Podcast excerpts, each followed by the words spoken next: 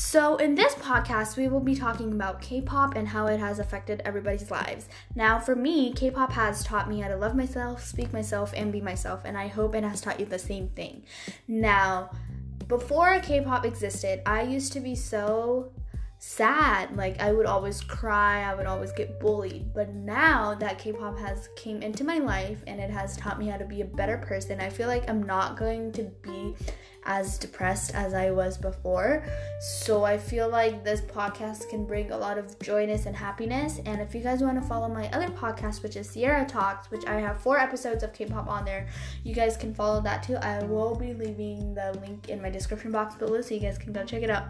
Love you guys. Bye.